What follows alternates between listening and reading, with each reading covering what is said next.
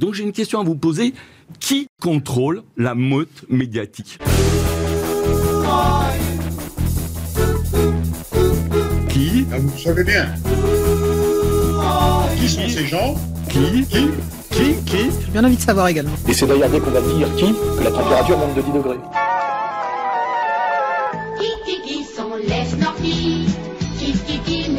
S'il n'y a pas assez d'eux, il faut nous dire de quoi il y a trop. Qui? Ben, C'est la communauté que vous connaissez bien.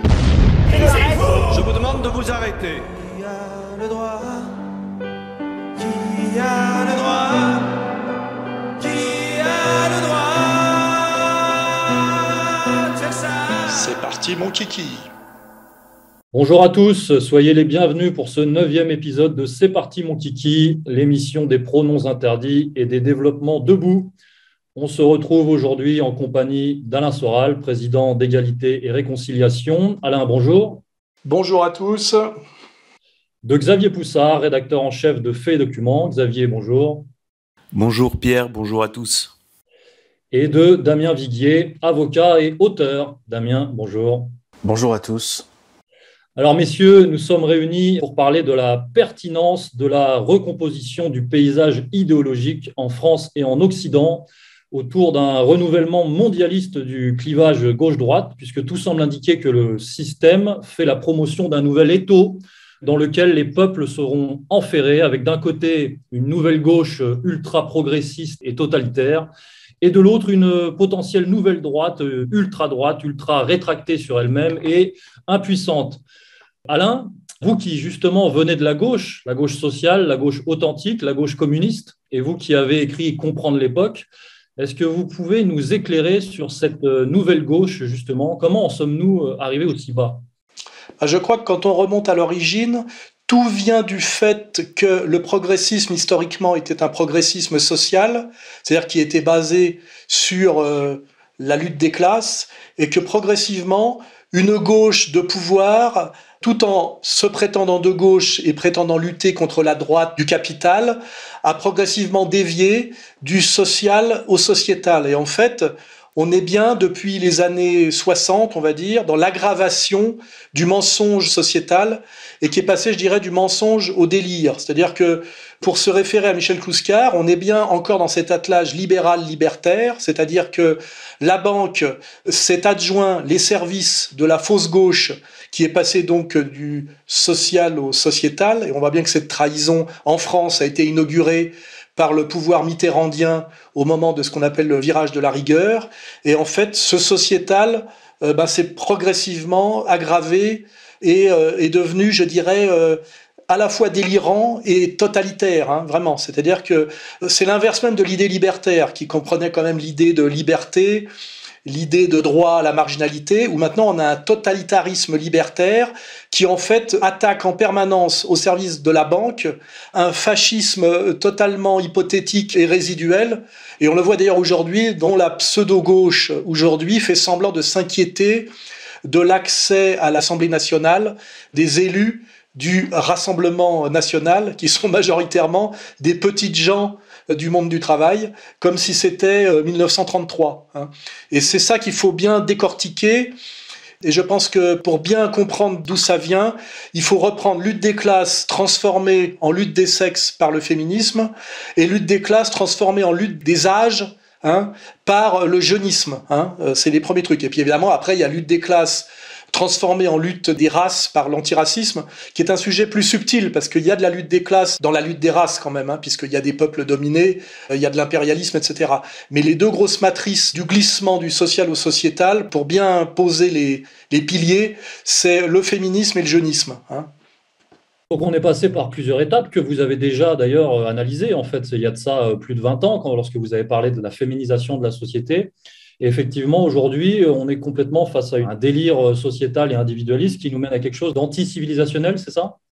Oui, c'est-à-dire qu'au départ, c'est euh, dire que les femmes sont dominées par les hommes, euh, ce qui est d'ailleurs qu'on retrouve en partie euh, dans les écrits marxistes, hein, avec la femme prolétaire du prolétaire, et il y a une relative légitimité pour sortir la femme d'une fonction traditionnelle qui la limiterait à l'accès au savoir ou au métier du savoir, etc. Donc il y, a, toujours un terrain qui existe hein, au départ.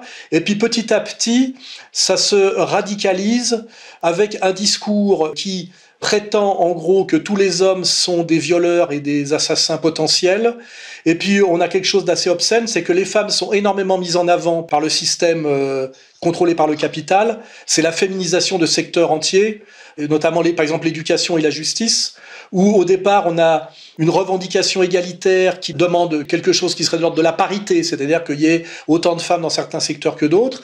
Et aujourd'hui, on a opéré des basculements complets où des secteurs sont totalement dominés par les femmes, avec les implications que ça a, parce que là, il faudrait voir effectivement euh, qu'on ait le droit de réfléchir sur les différences, notamment de psychologie, de vision du monde euh, entre les hommes et les femmes, puisque certains ont théorisé, ces théorisations sont interdites, c'est-à-dire qu'on est dans l'égalitarisme comme euh, principe abstrait et totalisant, et en même temps, on est dans des secteurs entièrement dominés par les femmes, où les femmes continuent de dire qu'elles luttent non pas contre une domination masculine, puisque c'est plus effectif, mais qu'elle demande en fait des réparations. C'est-à-dire que pour justifier euh, un pouvoir euh, évident, elles disent qu'elles sont dans un travail compensatoire, c'est-à-dire qu'on n'est pas en train d'établir l'égalité ici et maintenant, on est en train de faire un travail de compensation pour arriver un jour à une égalité, mais qui doit d'abord commencer par un travail compensatoire sur 2500 ans, par exemple, de civilisation euh, dite patriarcale. C'est-à-dire que aujourd'hui, si on va au bout de la logique,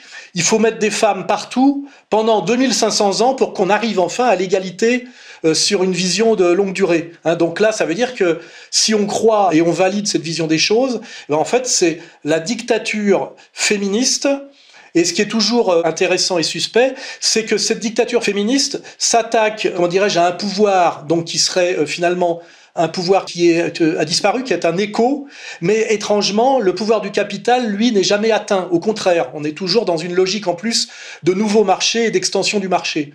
Et c'est ça qui est infiniment pervers et, et malhonnête, et je dirais même angoissant aujourd'hui, c'est que quand on essaie de ramener le sérieux des luttes sociales dans ce cafouillage sociétal, alors qu'on est en fait authentiquement de gauche au sens social, on arrive à se faire traiter pratiquement de fasciste, voire même d'ailleurs d'agresseur et d'assassin. Moi, j'ai été traité de, j'ai suis condamné pour attaque homophobe. Le fait même de commenter et de produire un discours critique est considéré comme une attaque. Hein.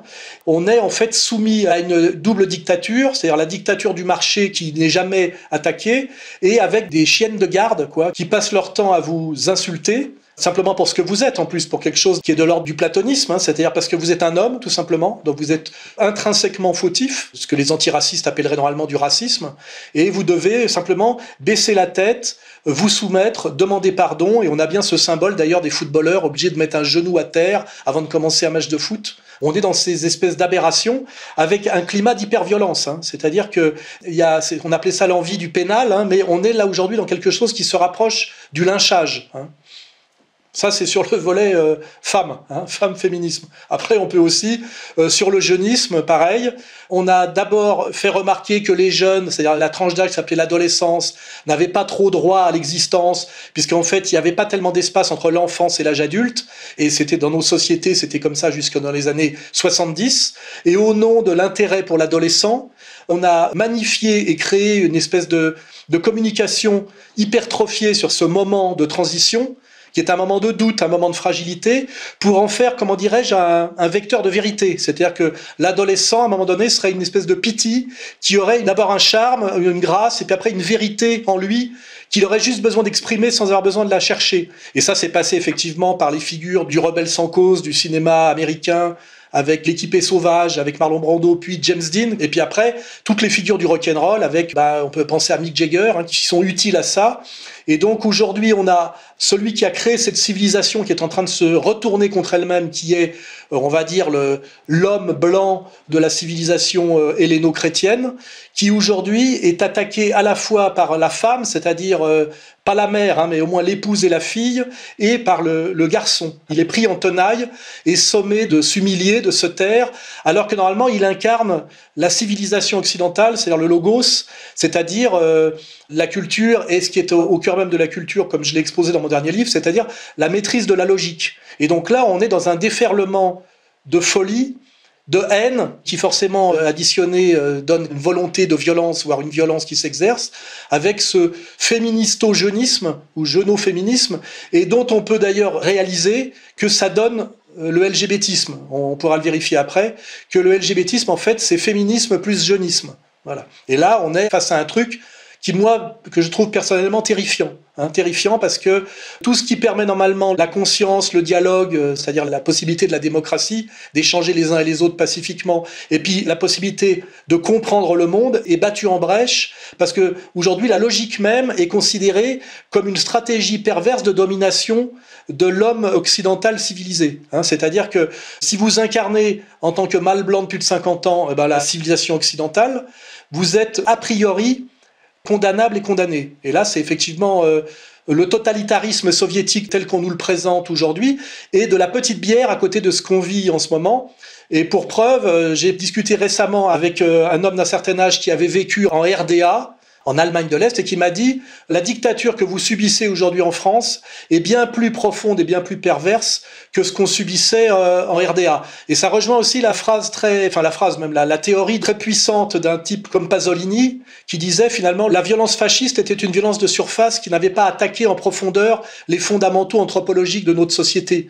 Alors que lui disait déjà avant 75 la société de consommation a produit sur la jeunesse une destruction bien plus profonde. Et cette phrase résonne aujourd'hui, mais on est allé encore bien plus loin parce que c'est pas seulement la société de consommation, c'est la société de consommation qui va aujourd'hui jusqu'au euh, LGBTisme, c'est-à-dire que dans la consommation est intégrée aujourd'hui la fiction du changement de sexe, c'est-à-dire quelque chose qui va jusqu'à la mutilation des organes d'adolescents en période de crise, mutilation favorisée, suggérée euh, fortement par une doxa et là, on est sur quelque chose effectivement de très très inquiétant parce que on est passé quelque part, je dirais, du réversible à l'irréversible. Parce que si tout ça en fait est de l'ordre du travestissement, on est passé, si on regarde par exemple l'épopée du jeunisme, c'est-à-dire euh, notamment à les années 60, à une revendication par les vêtements. D'ailleurs, on voit bien que c'est anglo-saxon, c'est Carnaby Street, hein, c'est Londres. C'est-à-dire qu'on se travestit, on met des vêtements pour se faire remarquer, à la limite on se teint les cheveux. On est passé après à quelque chose d'un peu plus agressif qui est le, par exemple le piercing, les boucles d'oreilles. On est passé et un peu plus après du réversible à l'irréversible qui est le tatouage, qui est un moment très puissant. Aujourd'hui tout le monde est tatoué, tous les jeunes se font tatouer, on incite les jeunes à se tatouer. Donc on est passé du réversible à l'irréversible et là on arrive à un stade encore plus grave qui est le protocole médicamenteux à base d'hormones et après la chirurgie et les ablations d'organes. Hein. Donc on est passé en fait dans un long processus de travestissement.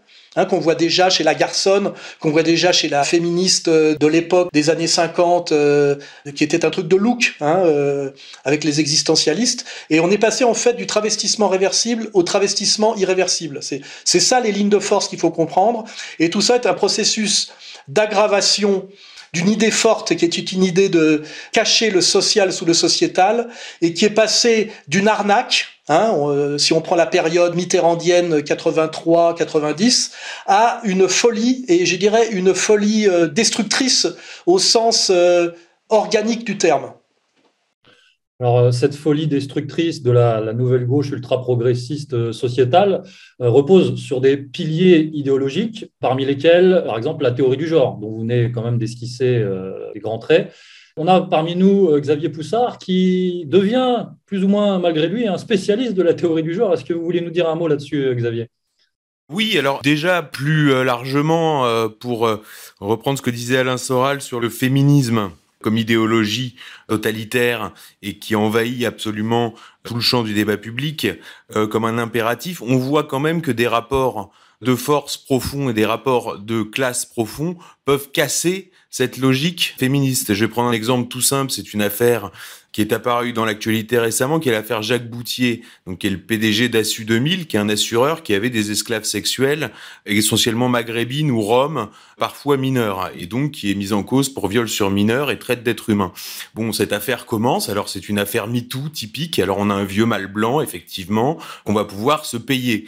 Donc l'affaire commence à prendre comme une boule de neige, etc. Et puis tout d'un coup, on voit apparaître, en fait, l'histoire, c'est que des gamines faisaient chanter le PDG de d'Assu 2000, Jacques Boutier, au moyen euh, d'un enregistrement sonore, si j'ai bien compris. Et on apprend que ce Jacques Boutier, donc, a mandaté un ancien du GIGN pour récupérer l'objet du chantage et que cet ancien du GIGN assure la sécurité de David de Rothschild. Et donc là, tout d'un coup, on ouvre une porte et là, boum, l'affaire disparaît, il n'y a plus de féminisme. Donc il y a quand même des vrais rapports de classe et des rapports de force euh, profonds qui font quand même dérailler la machine. Alors sur le LGBT, on voit quand même que c'est un projet, Alain Soral le disait, totalitaire, intégré, qui englobe tout et qui est quand même un projet d'extension du marché au corps humain. Euh, dans la littérature du 19e siècle, déjà, chez Hugo ou chez Zola, on voit des petites gamines euh, vendre leurs cheveux. Et là, ça nous fait un peu tirer les larmes, c'est le côté social. Mais là, on est rentré dans complètement autre chose, puisqu'en fait, on joue sur les incertitudes des enfants à l'adolescent pour vendre des protocoles médicamenteux euh, irréversibles, effectivement. Et puis, il y a surtout la GPA, c'est-à-dire l'extension du marché à l'enfantement je vais donner un exemple sur la GPA, puisque la figure de proue de la GPA en France est Marc-Olivier Fogiel, qui est devenu euh, le patron de BFM TV. Et donc, je me suis intéressé à sa GPA et je pensais qu'une femme qui effectivement louait son ventre, hein, comme on loue ses bras, nous disait Pierre Berger, pouvait au moins derrière reconstruire sa vie, c'est-à-dire envisager d'acheter un logement, d'ouvrir un commerce, etc. Ce qui déjà aurait été condamnable, mais bon, après tout, aurait pu se justifier euh, du point de vue de la rémunération. Et là, j'ai appris qu'en fait, une mère porteuse des enfants de Marc-Olivier Faugier, alors qu'il les a fait en Floride, ça veut dire vraiment dans les règles de l'art, il n'est pas allé dans le tiers-monde, etc., et la mère porteuse touchait 18 000 dollars pour la grossesse. Ça veut dire que un mois de grossesse pour une mère porteuse, c'est payé 2000 dollars. Donc vous voyez, vous êtes sur un salaire qui est en fait un salaire à peine supérieur à celui d'une caissière ou d'une serveuse. Donc on est vraiment dans quelque chose d'abject qui, selon les catégories traditionnelles, renvoie en fait à l'extrême droite du capital. Et euh, tout ça avance sous le vernis de la gauche et du progressisme avec des tas de mensonges qui renvoient aux mensonges de l'identification de l'homosexualité au progressisme. On pourra y revenir. Le mythe de l'homophobie qui est quand même, euh, enfin je veux dire, euh, Gide, Cocteau, Proust, Jean Marais, enfin il y a des tas d'artistes, des tas de personnalités qui ont fait des carrières en étant euh, ouvertement homosexuels euh, sans que ça ait jamais posé de problème. Donc il y a deux mythes, le mythe de l'homophobie structurelle et le mythe de l'identification de l'homosexualité et du progressisme. Et sur cet agenda LGBT, on a besoin de symboles. Donc là, on voit très bien bah, l'affaire Alain Soral qui était condamné quand même à trois mois de prison en Suisse pour homophobie ce qui choque personne, alors que bon, on prend les propos, on prend la condamnation, c'est quand même euh, assez extravagant, et on voit surtout que c'est lié à un agenda, puisque la Suisse adopte le mariage homosexuel le 1er juillet. Donc effectivement, on a besoin de faire un symbole, de faire un exemple, de condamner quelqu'un pour l'exemple dans le narratif de cet agenda. Et bon, moi, personnellement, un peu malgré moi, je dois avouer, je me retrouve sur cette ligne de front dans ce qu'on appelle maintenant bah, l'affaire euh, Brigitte Macron ou l'affaire euh, Jean-Michel Trogneux, puisque bon, bah, cette affaire qui repose simplement sur une biographie qui visiblement ne tient pas la route et qui permet de poser la question d'une biographie trafiquée et de poser la question est-ce que Brigitte Macron est son frère Cette question est a priori délirante? Si on avait posé cette question-là à propos de Daniel Mitterrand ou de Bernadette Chirac, celui qui la pose devient immédiatement ridicule. Enfin, c'est nul et non avenu. Or, cette question est quand même apparue légitime au point qu'elle a été posée par Jacques Legros au JTTF1 à Brigitte Macron et qu'elle a été posée sur RTL par Alba Ventura à Brigitte Macron, et je crois un chroniqueur chez Hanouna a dit, euh, ces présentateurs ont posé la question que toute la France se pose. Donc ça devient, c'est ce qu'on appelle une rumeur, c'est un fait historique. Bon, alors moi, dans cette affaire, je dois dire que pour l'instant, je ne suis pas poursuivi, mais j'observe quand même un certain acharnement fait de coups bas, puisque mon compte bancaire personnel a été fermé, le compte de la librairie Facta a été fermé, le compte de Fait et Documents a été fermé, donc c'était des comptes qui étaient à la BNP. La conseillère m'a appelé, elle ne comprenait pas, elle me dit tout va bien sur vos comptes, mais je n'ai jamais vu ça, euh, ça vient d'en haut, etc. Ensuite, on a essayé de réouvrir des comptes. Euh, moi, j'étais à l'étranger, le conseiller de la banque qui avait accepté d'ouvrir les comptes normalement me dit, bah, écoutez, on va faire ça par Zoom, on fera une signature électronique. Puis il a rappelé trois jours après en disant, ce sera pas possible on ne pourra pas ouvrir de compte. Et aujourd'hui, on est absolument blacklisté de toutes les banques en France. Par ailleurs, la Poste a bloqué l'envoi de numéros de faits et documents pour une erreur technique qui existait depuis 50 numéros et qui avait jamais posé de problème, puisqu'en fait c'était vraiment une erreur euh, minime, mais qui là a justifié le blocage d'envoi de numéros de faits et documents. Et puis euh, pour finir, on a appris récemment que Emmanuel Macron portait plainte au pénal contre Xavier Poussard, c'est-à-dire contre moi, mais non pas moi en tant que directeur de la publication de faits et documents, moi euh, personnellement. Donc Emmanuel Macron porte plainte contre Xavier Poussard. Enfin là, ça devient n'importe quoi, puisque normalement, étant donné l'irresponsabilité pénale du président de la République, euh, celui-ci n'attaque pas de citoyens au pénal. Mais bon, là, on dépasse toutes les règles. Là, on change vraiment d'époque. Donc non pas dans l'affaire Brigitte Macron, mais dans une toute autre affaire qui est l'affaire du bail locatif du palais d'Arolfa dans la Palmeraie de Marrakech. Bon, euh, c'est une affaire que ceux qui sont abonnés à Faits et Documents connaissent, qui existe dans Faits et Documents depuis cinq ans, dont 60% des informations qui ont été publiées ont ensuite été validées. Donc, ces informations ont été publiées en exclusivité. 60% de ces informations ont été validées par ailleurs par d'autres organes de presse, euh, certes euh, confidentiels, mais mainstream. Et là, le parquet a aussitôt ouvert une enquête et ordonné à la police judiciaire de me convoquer. Donc, clairement, on veut m'empêcher de travailler. Et donc, avec cette simple question a priori absurde, Brigitte Macron est-elle son frère? Ce qui vraiment, enfin, je veux dire, transposer cette question-là dans votre entourage pour mesurer à quel point elle est a priori absurde. Vous voyez, bah, rien qu'avec cette question-là qui renvoie effectivement à la question du transgenre, du LGBT, etc. Eh bien, le pouvoir l'Élysée fait tout pour m'empêcher de travailler, donc je me retrouve un peu malgré moi dans une situation euh, à l'agent éternalier. Enfin, je sais même pas s'il y a des. J'essaye de comprendre, de voir un précédent historique, et là vraiment, j'ai quand même l'impression qu'on marche sur la lune avec quand même une affaire une rumeur, je veux dire, ça se dément. Je vais donner un exemple tout simple. En 86, Isabelle Adjani a été visée par une rumeur. On disait qu'elle avait le sida, qu'elle était à l'article de la mort, à la timone. Certains disaient même qu'elle était morte. Bon, bah, Isabelle Adjani est arrivée sur le plateau de Bruno Mazur, resplendissante, et elle a dit, voilà, est-ce que j'ai une tête à avoir le sida? Et la rumeur, on n'en a plus jamais entendu parler. Donc, une rumeur, ça se dément, ça se fait taire, et ça se fait pas taire en censurant tous les comptes Twitter, en fermant tous les comptes qui relaient, en créant des armées de trolls sur Twitter. Enfin, tout ça est absolument euh, ridicule. Et donc, on verra les suites qui aura cette affaire. À mon avis, cette affaire n'en est qu'à son balbutiement. Et malgré nous, nous nous retrouvons donc sur la ligne de front du LGBT, puisqu'on peut très bien imaginer demain une évolution de la loi avec euh, effectivement appeler quelqu'un par son dead name, c'est-à-dire son nom de naissance, avant qu'il ne change d'identité de genre, et eh ben deviendra l'équivalent, selon une législation transphobe, une injure euh, passible, sans doute de prison. Donc euh, voilà où on en est. C'est quelque chose d'absolument, je vous dis, on marche sur la lune. Damien, avant de redonner la parole à Alain pour euh, poursuivre la critique épistémologique, est-ce que vous pouvez justement nous dire un, mot, un commentaire euh, juridique par rapport à la, sanctuarisation finalement de la, question du genre? Sanctuarisation, je crois que c'est le mot.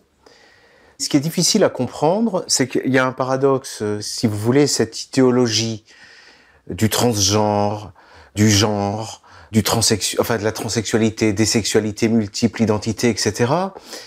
Elle arrive devant nous avec le masque de la rébellion, de la dissidence, de l'avant-garde. Et ça, c'est extrêmement trompeur parce que, en réalité, le système législatif, les lois, et pour les appliquer, euh, le système répressif, c'est-à-dire euh, les procureurs de la République, les gendarmes, les policiers, les gardiens de prison, les huissiers, tout le système étatique est en réalité à disposition de cette idéologie. Cette idéologie a le pouvoir. Et si je peux arriver à vous faire comprendre à quel point on n'est pas du tout dans le débat de société où on ne vous demande pas votre avis en réalité. On n'est plus dans les opinions, on n'est pas dans la discussion démocratique.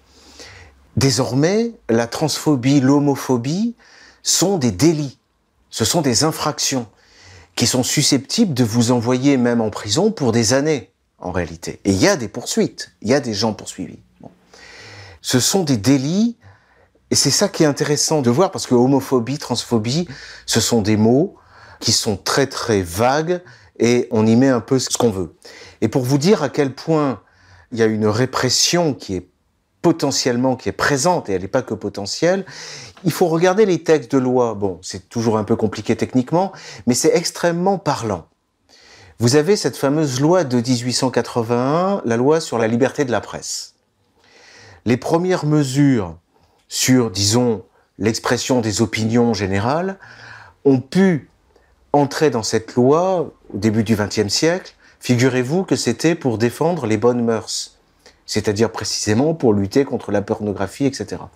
Et c'est une faille dans laquelle, petit à petit, d'autres euh, causes se sont engagées, et on a eu, alors je ne fais pas l'historique, hein, 1990, etc., on a eu la lutte contre au nom de la lutte contre l'antisémitisme, entre autres, on a la condamnation des injures, de la diffamation et de la provocation à la violence, lorsque c'est à l'égard d'une personne ou d'un groupe des personnes, à raison de son origine, son ethnie, sa nation, sa race ou sa religion. Ça, c'est un article extrêmement important.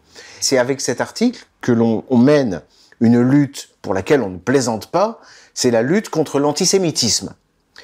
Eh bien, ce qui est assez parlant, c'est que cet article, il est exactement dupliqué. C'est vraiment un duplicata.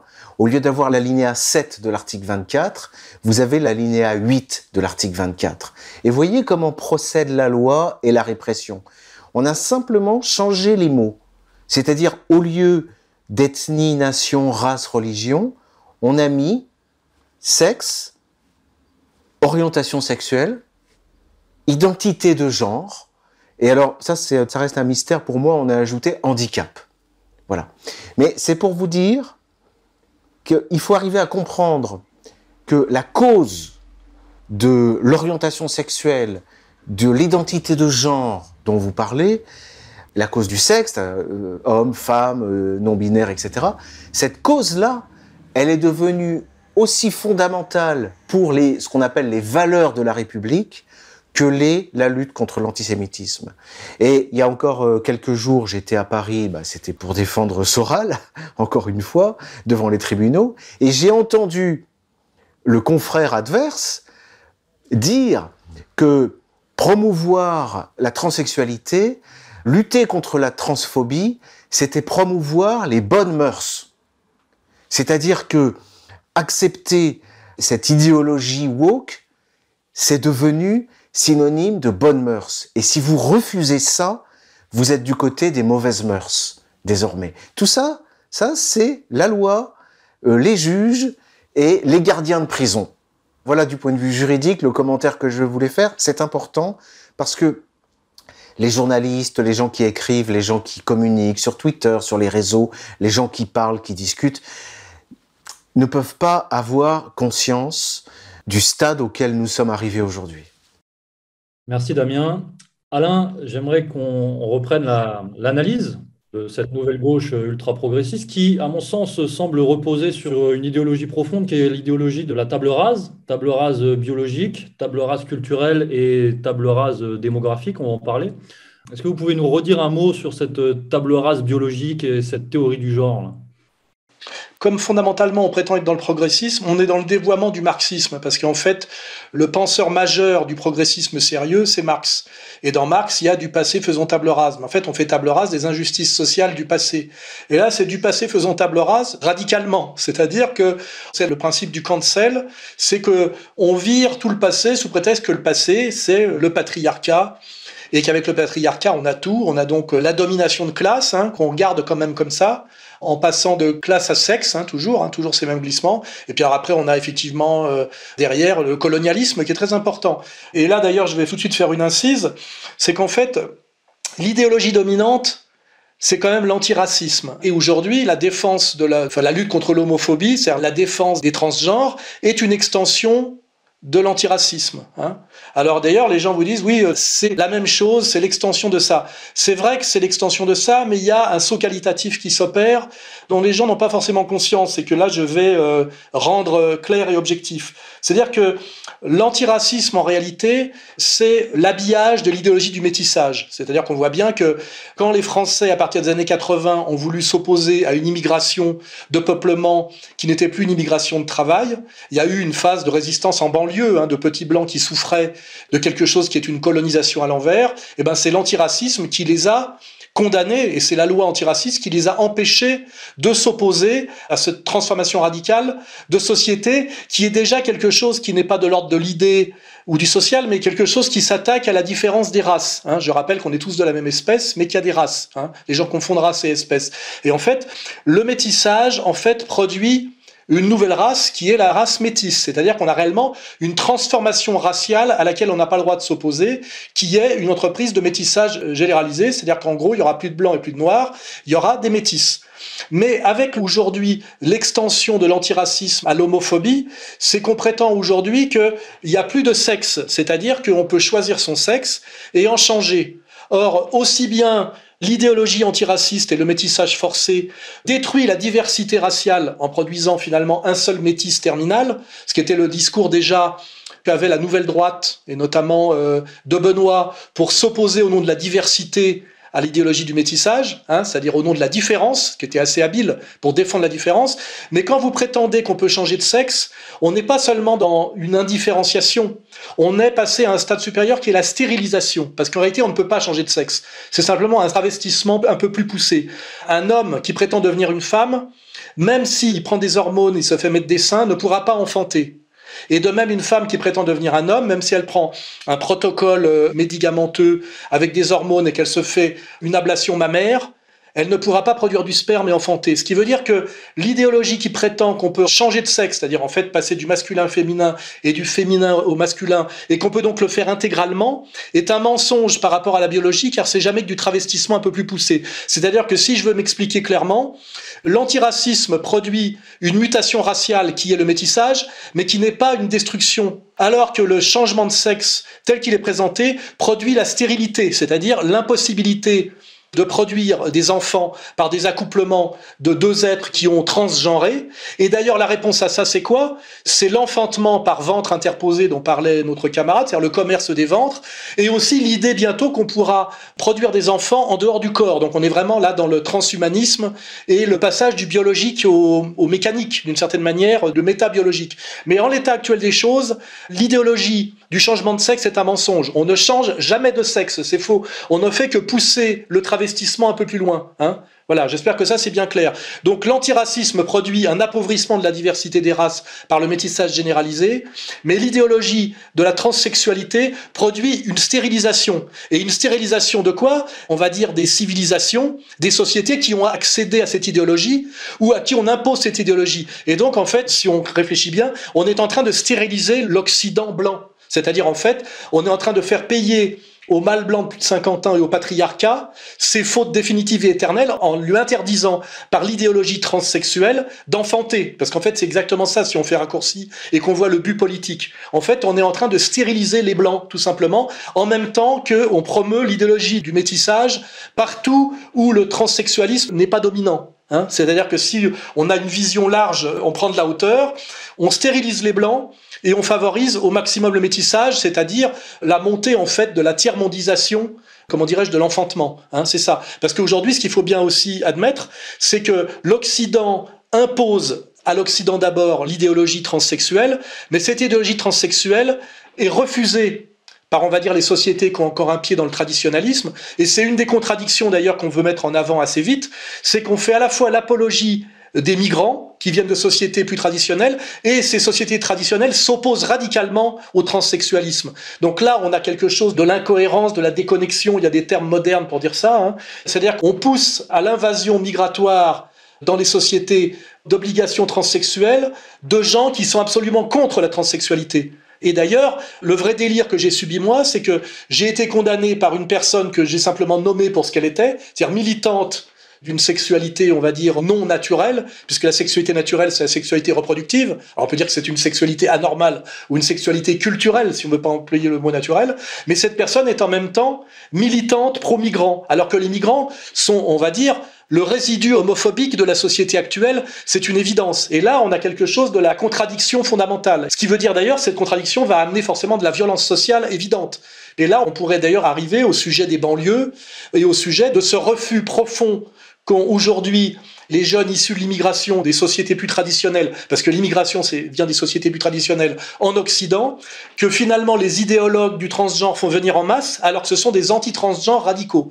Et là, il faut bien comprendre que ça, est une stratégie soit complètement absurde ou inconsciente, soit une stratégie de chaos. Et là, je n'ai pas la réponse. En tout cas, d'un point de vue de la gestion et d'un point de vue du but du politique qui est de gérer des collectifs euh, pacifiquement, c'est une aberration catastrophique. Oui, maître Viguet. Oui, sur la violence que ça produit, comme on dit, on a des échos, on en a régulièrement dans la presse, mais les tribunaux aussi sont des lieux d'observation et les hôpitaux psychiatriques. En réalité, il y a un nombre important de ces migrants d'Afghanistan, de Somalie, d'Érythrée, etc., qui deviennent littéralement fous. C'est-à-dire qu'il y a une montée des cas de schizophrénie et leur comportement, il est connu par la presse, mais on le voit dans les tribunaux, dans les prisons, consiste à toucher ces filles euh, accueillantes, hein, accueillantes aux migrants, à les toucher ou même à les violer. Et ça se traduit par des condamnations et leur trouble psychiatrique euh, les conduit également dans des traitements médicamenteux, c'est-à-dire ce qu'on appelle des camisoles chimiques, ou carrément enfermés dans des hôpitaux psychiatriques. Voilà un exemple des violences que provoque cette espèce de choc curieux qu'on provoque euh, en Occident. Xavier Poussard, un commentaire? Tout ça ressemble quand même à un nœud de contradiction. C'est exactement comme la promotion du jeunisme et à la fin on se retrouve avec Joe Biden et Klaus Schwab toutes ces contradictions. Enfin, il y en a tellement. Je veux dire, on part des sans-papiers de l'église Saint-Bernard en 96 avec Emmanuel Béard et on se retrouve avec Rachel Keke qui tweet euh, Marine Le Pen et Bachar el-Assad. Enfin, je veux dire, tous les fils se touchent. Là, on a la Coupe du Monde au Qatar versus les LGBT. Kolomoïski, le milliardaire juif qui est derrière Zelensky, qui finance euh, Azov. Là, on a, par exemple, Émeric Caron je dire, Emery Caron, c'est un cas très intéressant. Le type, il est élu pour euh, la NUP, il est écologiste, vegan, militant de la protection animale, pro-palestinien. Qu'est-ce qu'il voit Bernard-Henri Lévy? Qu'est-ce qu'il voit Finkelkraut Il voit un nazi en puissance. Enfin, vous voyez, donc toutes ces choses-là font que, si vous voulez, l'Occident est rentré dans une sorte de danse de saint de folie collective. Et d'ailleurs, ceux qui arrivent en Occident deviennent fous. Mais euh, tu parlais des Érythréens, tu parlais des Somaliens, effectivement, qui arrivent là-dedans, ils pètent une durite. On voyait les Maasai dans le documentaire sur le transgenre, le documentaire américain qui a été mis sur le site, qui est remarquable ils comprennent même pas de quoi il s'agit. Donc ils ont les fils qui se touchent exactement comme il y a une aile à l'hôpital psychiatrique à Paris, à l'hôpital Sainte-Anne, pour les Japonais. Les types ont économisé toute leur vie pour venir voir Paris avec une image euh, qui se sont construites de Paris. Ils arrivent et ils arrivent dans ce truc-là qui est quand même un truc. C'est même pas le tiers monde parce que le tiers monde ça peut avoir son charme, ça peut avoir. C'est n'importe quoi. Enfin c'est le pire de tout ce qu'on peut. C'est-à-dire que euh, on se bourre la gueule comme les Anglais, on se cogne dessus comme les Algériens. Enfin c'est n'importe quoi. C'est un bordel intégral et ils deviennent fous. Les touristes japonais deviennent fous. Il y a une aile, il y a eu des articles dans la presse là une aile à Sainte-Anne pour les touristes japonais à Paris.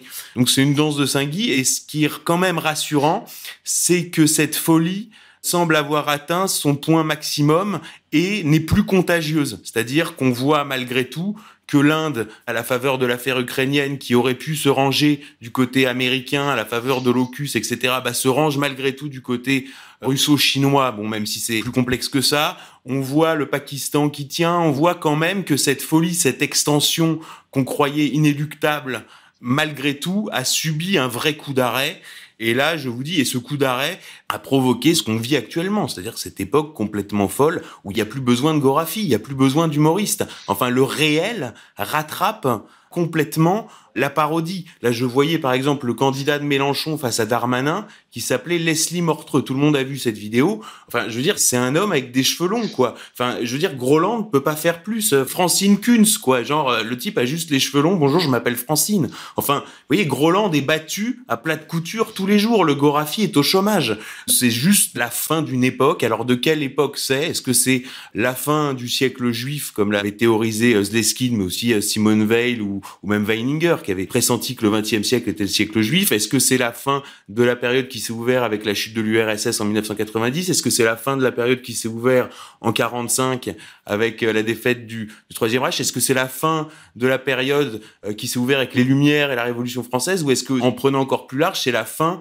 de l'époque moderne qui s'est ouverte avec la réforme protestante. Donc ce qui est sûr, c'est qu'on est en train de changer d'air, on change complètement de paradigme, et pour reprendre la phrase de Gramsci, dans ce clair-obscur, surgissent les monstres. Et je veux dire, Zelensky, c'est un monstre. Le couple Macron, il participe de ça. On voit celui qui est tout le temps déguisé aussi, qui est le fils de Fidel Castro. Je veux dire, c'est pareil, on nous dit que c'est une fake news. Bon, sa mère était la maîtresse de Fidel Castro. Il a la même tête que Fidel Castro, le super woke, euh, Justine Trudeau. Euh, voilà. Donc on a cette galerie de personnages plus monstrueux euh, les uns que les autres. Et pour finir sur ce changement de paradigme, je signale quand même qu'il y a une dizaine d'années, des dirigeants comme Sarkozy nous disaient qu'on irait ensemble vers le nouvel ordre mondial et que c'était inéductable. Avec Klaus Schwab, on est passé à la régionalisation de la mondialisation. Et là, Yannette Yellen, qui est secrétaire d'État au Trésor de l'administration Biden et qui a été présidente de la Réserve fédérale américaine, vient de publier un éditorial qui a fait beaucoup de bruit qui s'appelle La mondialisation entre amis.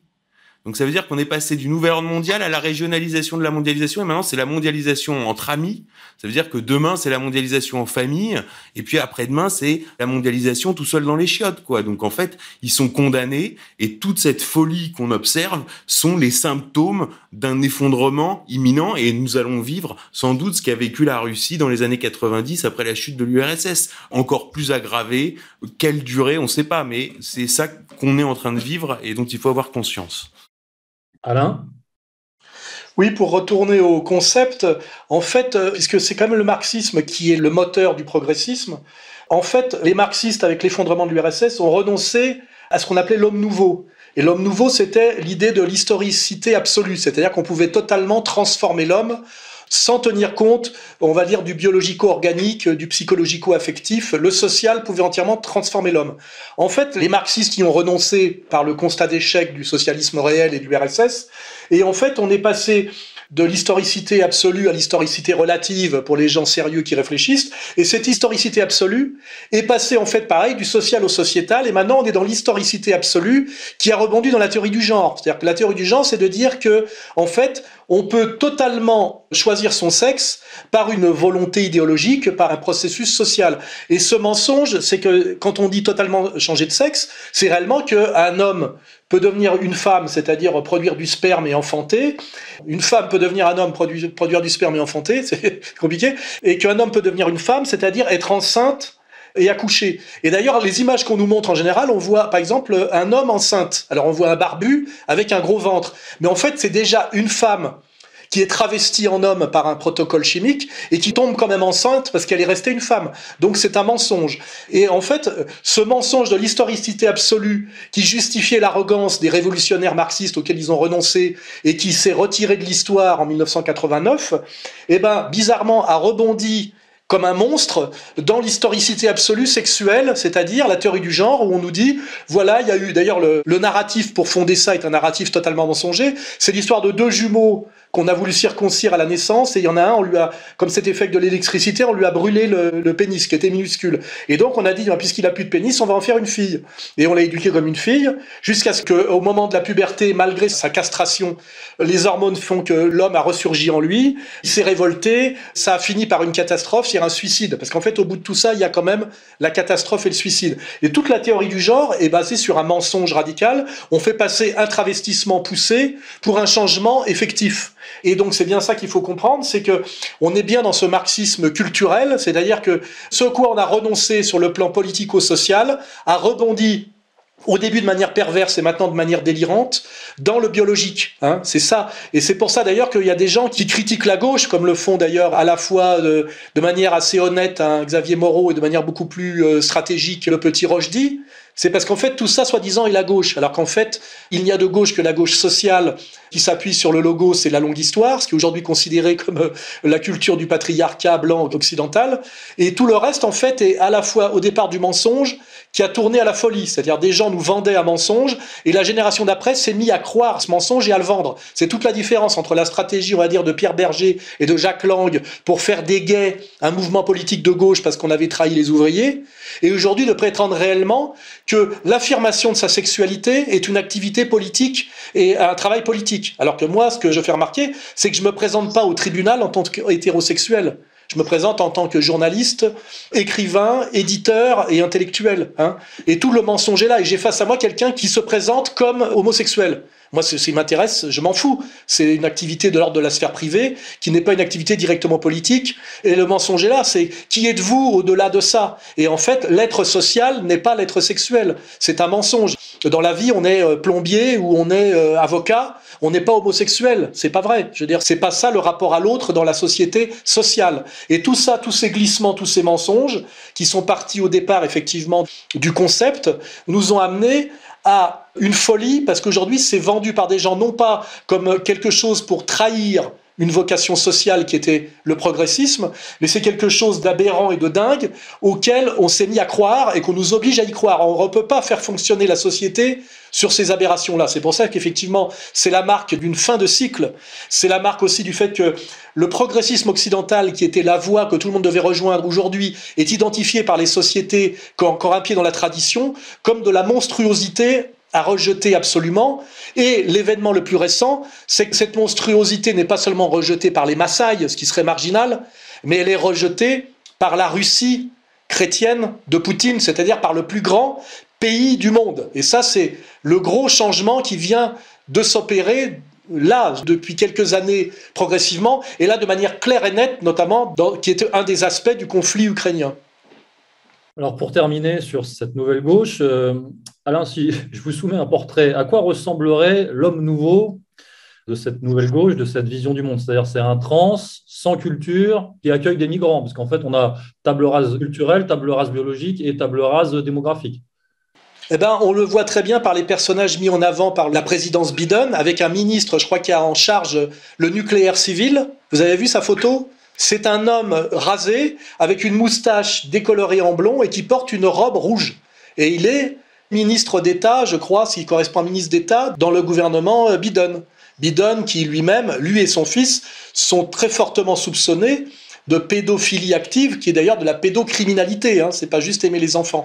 Donc on est effectivement dans ce monde qu'on a le droit, je dirais, de qualifier de sataniste. Hein. Je rappelle que le Baphomet, ce symbole du diable, est un homme avec une tête de bouc et une poitrine de femme. Donc on est bien là dans une espèce de délire de négation du biologique et du naturel, et qui est effectivement, pour ceux qui sont dans cette idéologie, est une idéologie de dépassement des normes, c'est-à-dire de la loi naturelle, soit comprise comme la loi de Dieu, donc la loi de l'Église, soit comprise comme le dépassement de la nature qui nous enfermerait dans des instances que l'homme est capable de dépasser. Donc on a bien cette idée du progressisme occidental qui prétend aujourd'hui que notamment par une certaine maîtrise technique ou une maîtrise euh, médicale, il peut s'affranchir de toutes les lois et les règles naturelles, c'est-à-dire à la fois de la morale traditionnelle qui nous a guidés de la nuit des temps jusqu'à aujourd'hui, et en même temps de toutes les injonctions de la nature. Hein. Et c'est là une arrogance incroyable, une folie, et aussi, on l'a dit, un commerce, n'oublions pas. Hein. C'est un énorme marché.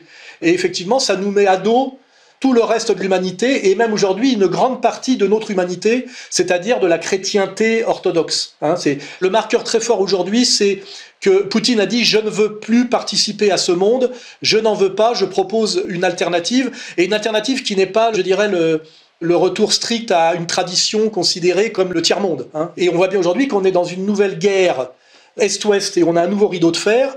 Mais ce rideau de fer n'est pas sur la question du capital, hein, puisque la société russe de Poutine est une société libérale, quoi qu'on dise, mais se fonde plus radicalement sur du biologique. Hein. Voilà, on a ce nouveau rideau de fer et cette nouvelle guerre froide qui est passé du capital au biologique, hein, et tout ce que ça implique. Alors, on va aborder maintenant euh, l'opposition promue par le système à cette nouvelle gauche. Et euh, d'un point de vue politique, les dernières semaines nous ont quand même donné des exemples, des illustrations concrètes de ce que nous développons aujourd'hui, à savoir la nouvelle répartition des rôles et leur gestion par le pouvoir, puisque dans le même temps, le chaos au Stade de France, à Saint-Denis, a consacré l'impunité d'un pan de cette nouvelle gauche, alors que, effectivement, en même temps, on assistait euh, en Alsace à l'arrestation avec un énorme déploiement euh, policier euh, de quatre, je crois, militants survivalistes d'ultra-droite. Sommes-nous face à un paradoxe, Alain, là, ou alors est-ce que c'est simplement de la gestion, justement? Bah là, en tout cas, ça nous saute au visage comme une espèce de contradiction très très dangereuse, puisqu'on voit bien que le pouvoir politique hein, qui existe, en fait, décrète l'impunité. Je veux dire, Dupont-Moretti est là pour bien dire aux délinquants qu'ils ont l'impunité totale, et on voit bien un lien qui est d'ailleurs très dangereux entre délinquance et origine ethnique, donc c'est très pervers, hein, puisque c'est de plus en plus associé dans les faits. Même Zemmour, on a du mal à le contrer là-dessus. Hein, voilà. Et de l'autre côté, nous, l'injonction la, au transgenre, c'est-à-dire que l'avenir, on va dire, du petit blanc, c'est le changement de sexe. Et l'avenir de l'immigré, qu'il soit migrant d'ailleurs ou français de papier, qui lui est promis, c'est le droit à la sauvagerie, avec cette idée que c'est dans sa nature. En plus, il y a tout un, on voit bien pareil cette espèce de délire des féministes qui accusent les blancs de harcèlement sexuel potentiel s'ils ne regardent pas leur godasse, alors que quand il y a des viols faits par des migrants, notamment euh, du côté de la porte de la chapelle, on incrimine la largeur des trottoirs et le manque d'éclairage de rue, et même ça va au-delà que certaines femmes violées, notamment en Allemagne par des migrants, disent qu'elles veulent pas porter plainte parce que ça serait du racisme, et que finalement le viol n'est jamais que leur pratique sexuelle traditionnelle et sociale, et que ça serait donc du racisme de leur imposer à eux notre sexualité transgenrée, féministe moderne. Donc on est dans quelque chose de totalement délirant, qui pourrait être drôle dans un premier temps, mais qui n'est pas drôle parce que ça produit sur la société des effets catastrophiques en termes de violence, d'injustice, de folie. C'est-à-dire que ça pousse les gens à la folie. Même moi, quand j'ai été condamné à trois mois de prison ferme pour attaque homophobe parce que j'avais osé répondre à des mensonges, j'ai eu un choc euh, de type un peu dépressif pendant un certain temps, parce que ça se passe en Suisse, qui est le pays de la tolérance absolue, de la neutralité absolue. J'ai compris d'un seul coup où en était en fait l'idéologie dominante occidentale, jusqu'où était capable d'aller, on va dire, l'état profond mondial, c'est-à-dire le pouvoir du capital, pour se maintenir coûte que coûte. C'est-à-dire à envoyer quelqu'un qui représente la maîtrise du concept, qui est le fruit et la légitimité presque de cette supériorité occidentale, d'envoyer quelqu'un qui s'inscrit dans cette tradition au plus haut niveau, de le foutre en tôle, hein, de le foutre en tôle pour le faire taire.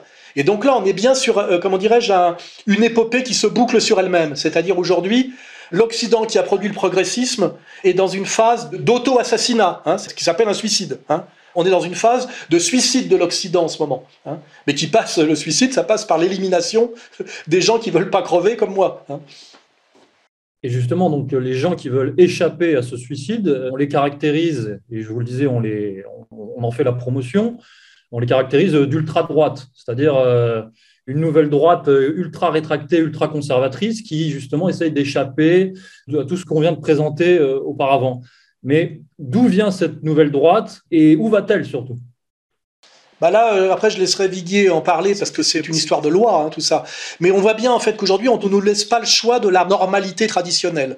Soit vous validez la société transgenrée et ce délire, soit vous êtes rejeté dans la marge de l'extrême droite et même de l'ultra droite, qui est un terme qu'on a inventé parce que l'extrême droite c'est Marine Le Pen et c'est donc le RN. Et donc le RN en fait, c'est devenu en fait l'idéologie réellement dominante du peuple français.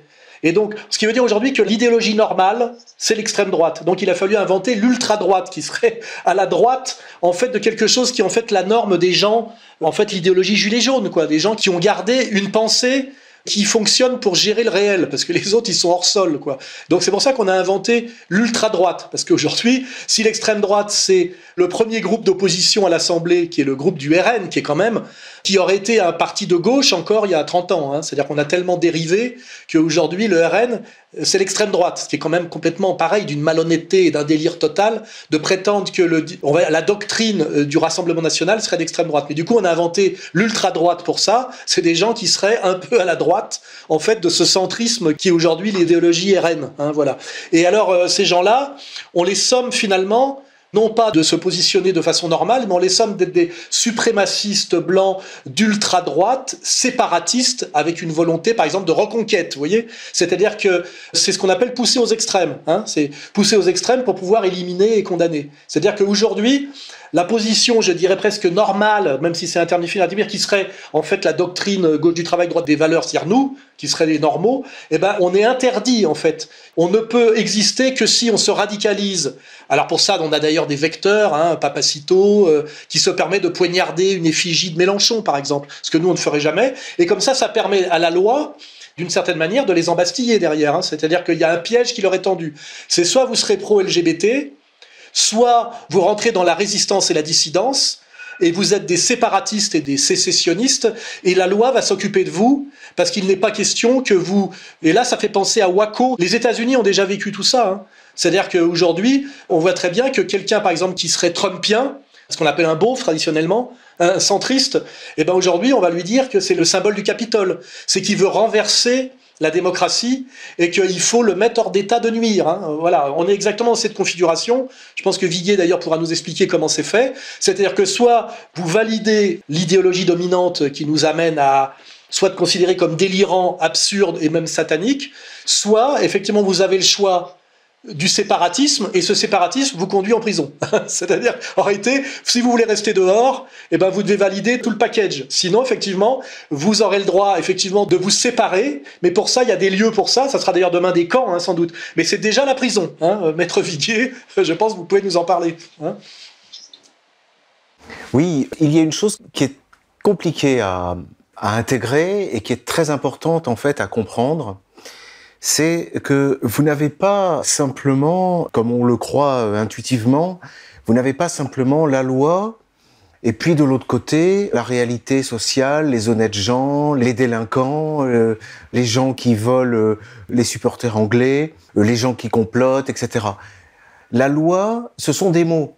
Elle est écrite par des fonctionnaires, par des députés, mais ce ne sont que des mots.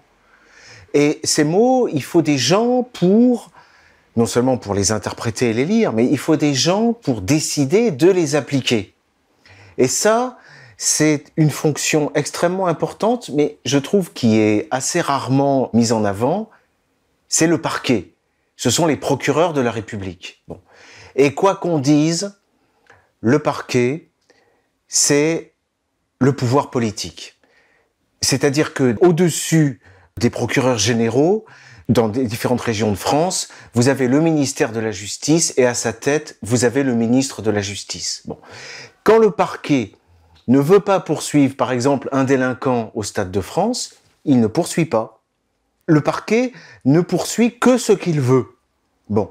Donc, quand vous avez un ministre de la Justice, et je crois que c'est ce qui s'est passé avec Dupont-Moretti, qui, arrivant au ministère, dit qu'il va être le ministre de la lutte contre l'antiracisme, euh, et je ne sais plus quelle était exactement la formule, c'est simple.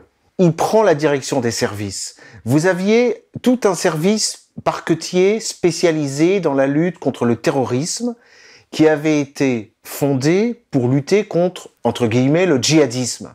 Ben c'est très simple.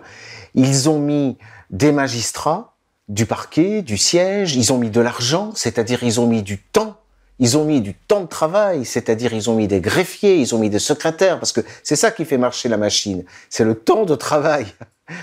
Des gens qui consacrent leur énergie du matin au soir, et ils ont créé un service spécial pour lutter contre l'ultra-droite. Alors vous allez me dire, il n'y a pas de danger d'ultra-droite comme il, pouvait y avoir, euh, par exemple en Syrie, un danger terroriste. C'est vrai, mais c'est pas important. Parce que vous avez un arsenal de lois, des textes, que vous pouvez lire comme vous voulez et les interpréter comme vous voulez. Et moi, j'ai déjà dit, et c'est ce qui s'est passé, quand vous faites un texte pour lutter contre l'islam radical, par exemple, il faut bien comprendre que le texte, il va être rédigé de manière abstraite et qui pourra tout autant être appliqué au nom de la lutte contre l'antisémitisme, au nom de la lutte contre l'ultra-droite. Ça, c'est le premier volet, si vous voulez. Vous avez le parquet, c'est un élément très important qui applique la loi. Et ensuite, mais les lois sont suffisamment vagues pour lui donner tous les moyens d'appréhender n'importe qui. Nous, ici, nous sommes en train de discuter.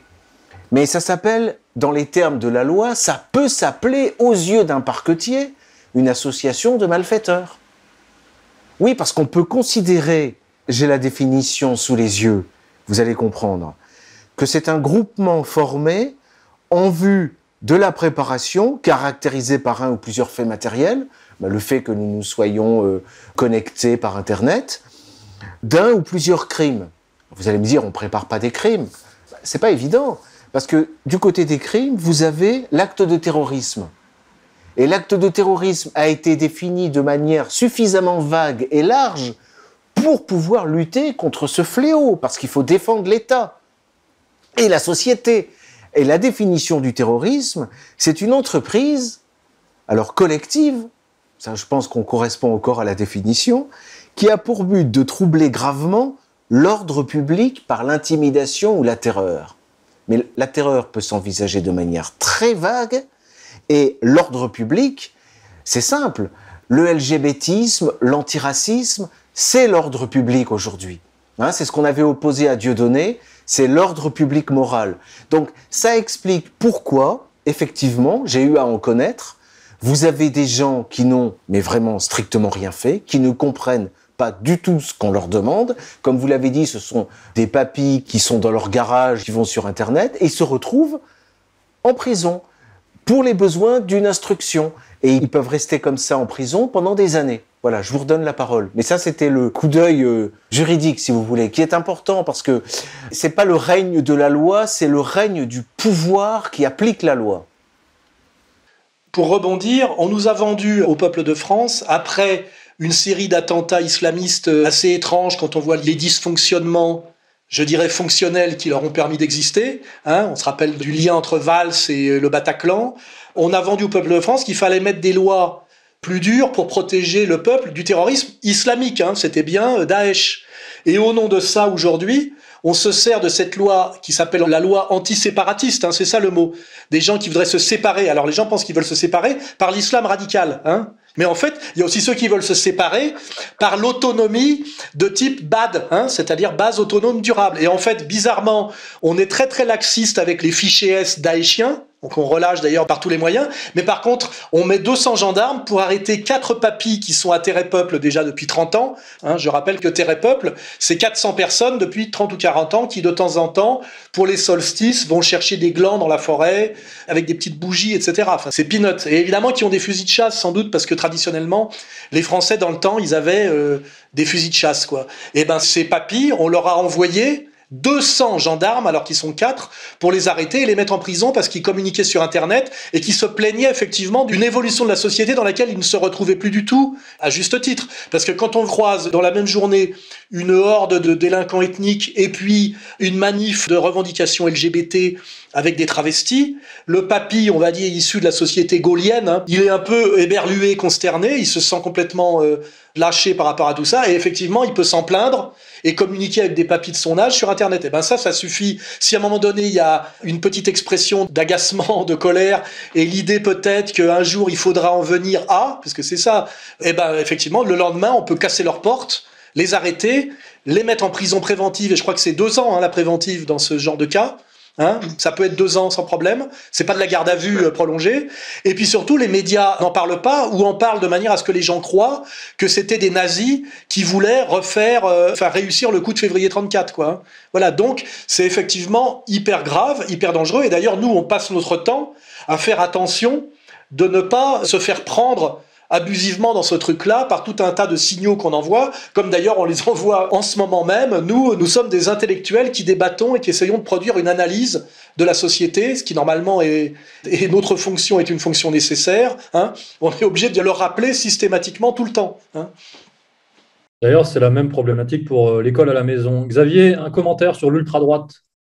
Oui, sur le séparatisme, on voit aussi, au nom du séparatisme et de ce qui avait été terrorisé par euh, Laurent Bouvet, qui est un peu le, gourou du séparatisme, qui est décédé récemment. On voit aussi que l'islamisme daéchien peut être utilisé dans des opérations extrêmement louches. On pourrait aborder la question de l'assassinat d'Ivan Colonna, qui est extrêmement bizarre, avec un type ultra dangereux qui se balade dans la prison et qui peut assassiner, alors qu'il y a des caméras, un prisonnier au vu au-dessus de tout le monde. Donc il y a quand même des choses extrêmement bizarres sur l'utilisation effectivement de l'islamisme daéchien. Ensuite, pour rebondir sur ce que disait Maître à propos des poursuites, est-ce que le parquet poursuit ou est-ce qu'il ne poursuit pas?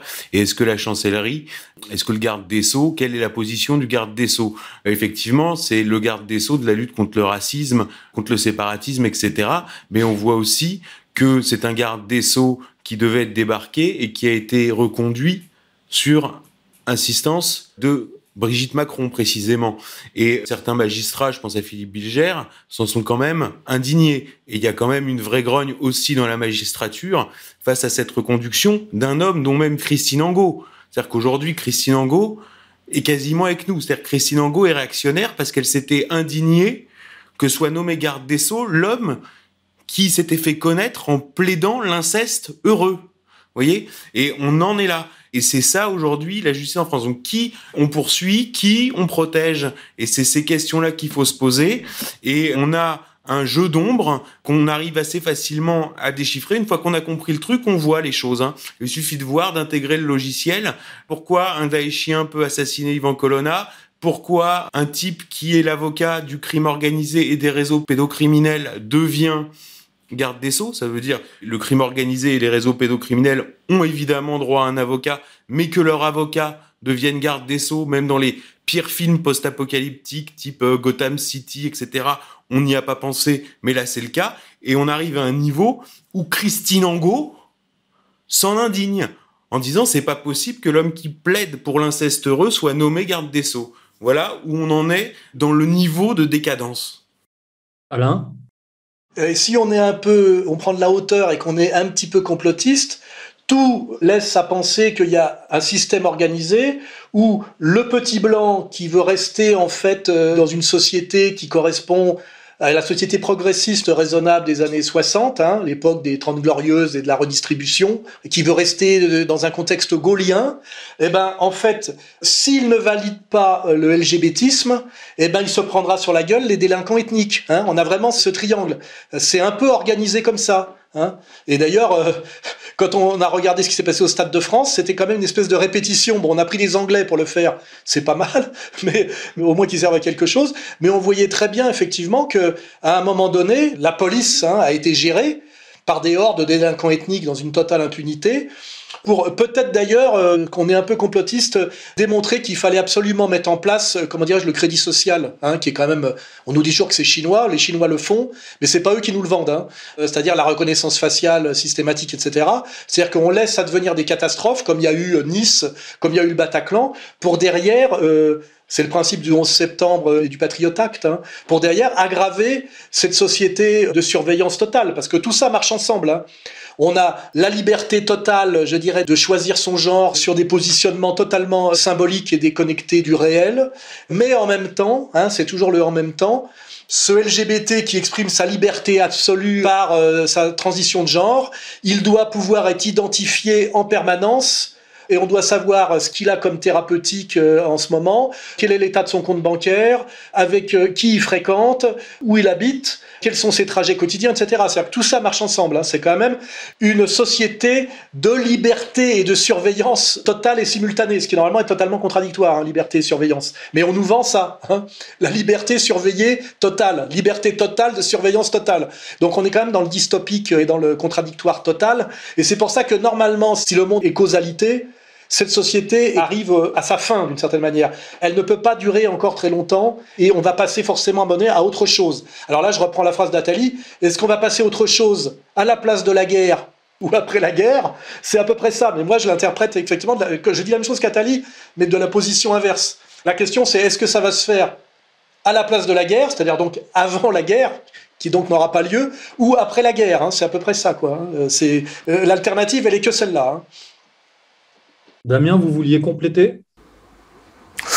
Bah, Il y a une chose qui me frappe, c'est à quel point cette tyrannie qui n'est pas d'aujourd'hui d'ailleurs, hein, euh, pourrait remonter dans le passé très loin, euh, ça fait bien 2500 ans que l'innocence est condamnée, mais à quel point cette tyrannie deviendrait absolument diabolique précisément si elle était mondialiste, et à quel point la première séparation des pouvoirs, celle qui nous protège, celle qui réellement protège la liberté, c'est d'abord la séparation entre des entités politiques, euh, comment dit-on, euh, euh, un monde multipolaire. Voilà, c'est le caractère multipolaire du monde qui peut encore protéger la liberté.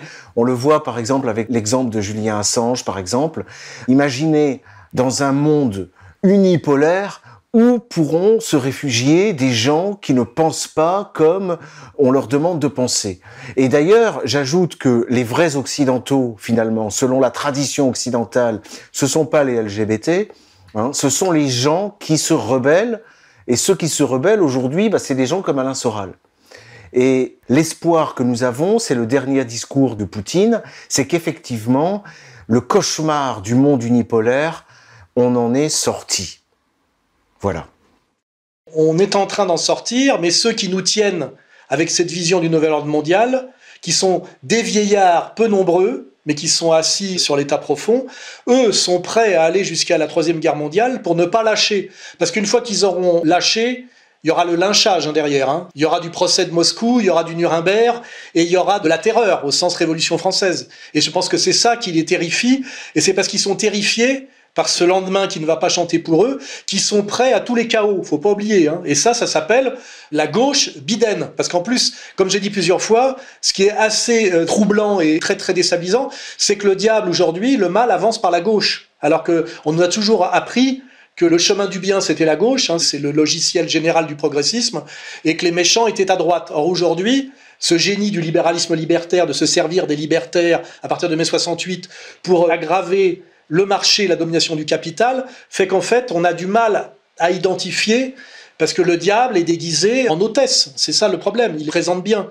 Et c'est pour ça que ça demande beaucoup de travail explicatif le travail qu'on produit nous, et d'aller chercher des références dans des tas de domaines a priori éloignés ou inconciliables, pour produire cette analyse, parce que libéral, libertaire, c'est contre-intuitif au départ, hein, et de dire aujourd'hui que l'extrême droite, l'extrême droite, la vraie, qui est celle du capital, se sert du progressisme de gauche, hein, c'est-à-dire du marxisme culturel, pour aggraver sa domination et essayer de ne pas lâcher sur le plan de sa domination éminemment totalitaire, c'est très compliqué pour que quelqu'un qui a des valeurs simples, hein, c'est-à-dire euh, gentil, méchant, gauche-droite, OM, PSG, puisse le comprendre. Ça demande effectivement des analyses croisées et ça demande justement de comprendre ce que veut dire gauche du travail, droite des valeurs. Vous voyez hein on est de la gauche pour certaines choses et de la droite pour certaines autres. Et il n'y a plus de gauche et de droite, euh, comme essaie de nous le vendre Rochdy, ou comme il n'y a pas encore assez réfléchi euh, notre camarade de Xavier Moreau. Xavier, avant de conclure non, juste une petite euh, réflexion pour ouvrir, puisque ce dont on a parlé aujourd'hui, c'est-à-dire le progressisme euh, euh, fou, c'est-à-dire l'extension du marché justement par la gauche, en avançant avec un discours qui correspond à ce qu'avait défini Chesterton l'orthodoxie avec son concept du monde moderne qui est plein des anciennes vertus chrétiennes devenues folles, hein, parce que c'est comme ça qu'on avance, c'est comme ça que le capital avance aujourd'hui. J'ouvre un sujet sur Mélenchon, parce que j'observe malgré tout que si Mélenchon était effectivement ce qu'il prétend être, c'est-à-dire le cheval de Troie du woke, du LGBT, etc., il ne serait pas attaqué tant que ça. Or, je lis quand même la presse. Il y a eu des éditoriaux absolument délirants, notamment un éditorial de Bernard-Henri Lévy qui a pas mal circulé comparant Mélenchon à Benito Mussolini, une longue interview dans le même numéro du Point d'Elisabeth Badinter qui était une charge, et puis effectivement aussi euh, 10 pages, je crois, dans Causeur avec Elisabeth Lévy de Julien Drey. Julien Drey, Elisabeth Lévy versus Mélenchon. Et à côté de ça, je vois un gros article du Monde qui enquête en fait sur l'ossature du mélenchonisme et qui met, cet article met en lumière pour l'attaquer précisément, que cette ossature n'est pas ce qu'elle prétend être, c'est-à-dire qu'elle n'est pas si woke et LGBT que ça, et elle est essentiellement héritée de l'OCI et du PT des Lambertistes, qui est en fait la plus viriliste et la plus euh, à droite en quelque sorte, en tout cas au niveau de ce qu'elle dégage des chapelles trotskistes, puisque en fait on a la guillée, lutte ouvrière qui sont en fait euh, avec un côté euh, monacal et puis missionnaire hein, du trotskisme, un côté festif, c'est-à-dire là on est chez Philippe Muret avec la Ligue communiste révolutionnaire qui a dégénéré dans le NPA, et puis il y avait l'OCI qui elle avait pour objectif d'infiltrer des organisations et d'en prendre le contrôle avec un côté caméléon très organisé, etc. Et toute l'ossature, quand on regarde, alors on a eu effectivement des candidatures assez baroques avec des trucs assez délirants du côté de chez Mélenchon, mais quand on voit ceux qui sont élus et ceux qui vont devenir assistants parlementaires, et ben en fait on a la structure de l'OCI qui est vraiment de toute façon il suffit de voir un défilé du PT, on voit pas vraiment la différence avec un défilé de l'extrême droite quoi. Et par ailleurs, j'observe que Mélenchon dit très peu de mal de Trump dit très peu de mal de Poutine et dit très peu de mal de Xi Jinping. Et je me demande si lui, justement, n'a pas de fer au feu et a justement pris l'habit du LGBT du woke pour avancer. D'ailleurs, ce qui lui est reproché, c'est l'islamo-gauchisme, qui est en fait quelque chose qui qui est en fait l'islam, quoi, qui s'oppose à l'indifférenciation généralisée. C'est-à-dire que vous n'avez pas euh, effectivement d'islamistes LGBT tatoués euh, et métissés dont on parlait tout à l'heure. Donc à suivre Mélenchon et euh, justement je trouve que une certaine droite une certaine extrême droite s'en prennent à Mélenchon sur cet angle-là alors qu'à mon avis les vrais maîtres du jeu ont compris que lui précisément jouait double jeu donc euh, c'est une piste que j'ouvre euh, voilà donc c'est un élément à suivre Bien, messieurs, nous allons pouvoir conclure. Damien, un mot de conclusion sur notre sujet du jour? C'est une affaire à suivre euh, qui dure depuis des années. On a un espoir avec la Russie, avec Poutine. Voilà, c'est tout. Alain, en mode conclusion, euh, une question. Quel avenir pour la France? Quel avenir pour l'Occident par rapport à tout ce que vous avez décrit? Bah, je dirais la même chose que Viguier, là, c'est notre espoir, effectivement, c'est ce sursaut authentiquement civilisationnel, et qui en fait la civilisation la vraie civilisation occidentale aujourd'hui, européenne, est incarnée par Poutine et son refus de ce délire maximum, et non pas par Biden et les États-Unis de Biden, qui sont d'ailleurs pas l'Amérique, hein, mais l'Amérique prise en otage par Biden et cette gauche sataniste, qui eux incarnent effectivement l'effondrement euh, de l'Occident sur ses contradictions et ses mensonges. Donc on voit bien aujourd'hui qu'il y a une nouvelle guerre froide qui démarre et qui est salutaire, D'ailleurs, déjà à l'époque, on qualifiait l'URSS d'autre continent moral, c'est-à-dire qu'on admettait qu'il y avait deux continents, et c'est toujours mieux quand il y en a deux que quand il n'y en a qu'un seul, parce qu'au moins on peut passer de l'un à l'autre. Hein. Le totalitarisme a besoin de l'unipolarité, c'est une évidence.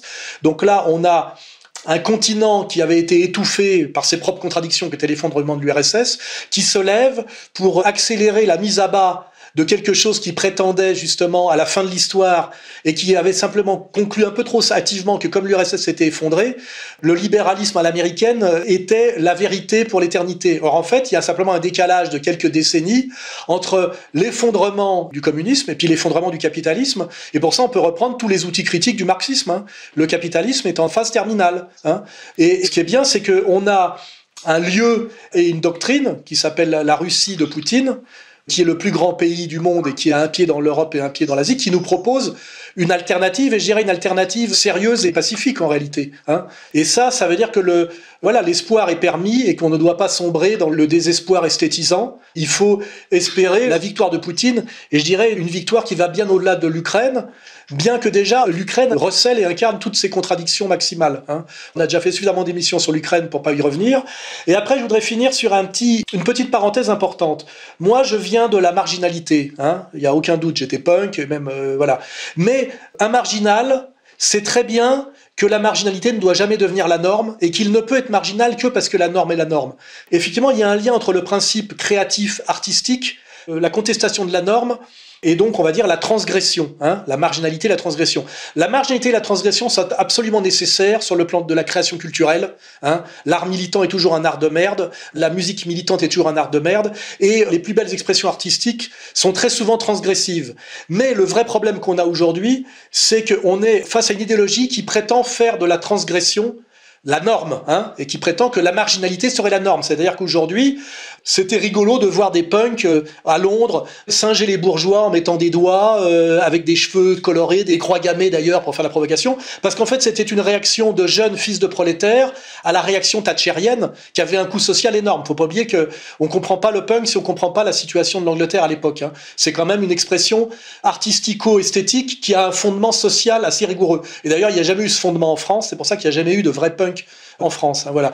Mais aujourd'hui on a des gens qui sont des travestis, parce qu'en réalité, il faut employer le vrai mot.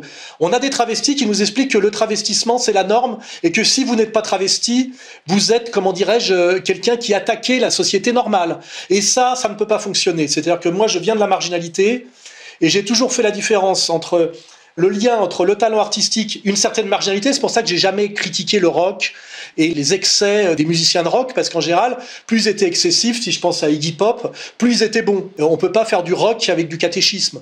Mais le problème, c'est que ces gens-là, quand ils sont vraiment rigoureux et honnêtes, comme les Iggy Pop, ne prétendent pas représenter la société et la normalité, et ils ne le veulent surtout pas. Comme les homosexuels de l'époque que j'ai bien connus, étaient contents d'être différents et ne voulaient pas singer la normalité en se mariant ou en exigeant euh, un statut social basé sur la normalisation. Ils étaient contents d'être des marginaux, et de même que moi, j'étais content d'être un marginal, je savais que j'étais un marginal, et je savais moralement que je ne pouvais être marginal que parce que la société normale fonctionnait. C'est-à-dire que je pouvais me lever à midi parce que le facteur, lui, se levait à 6 heures, hein, et le laitier, et le boulanger. Hein.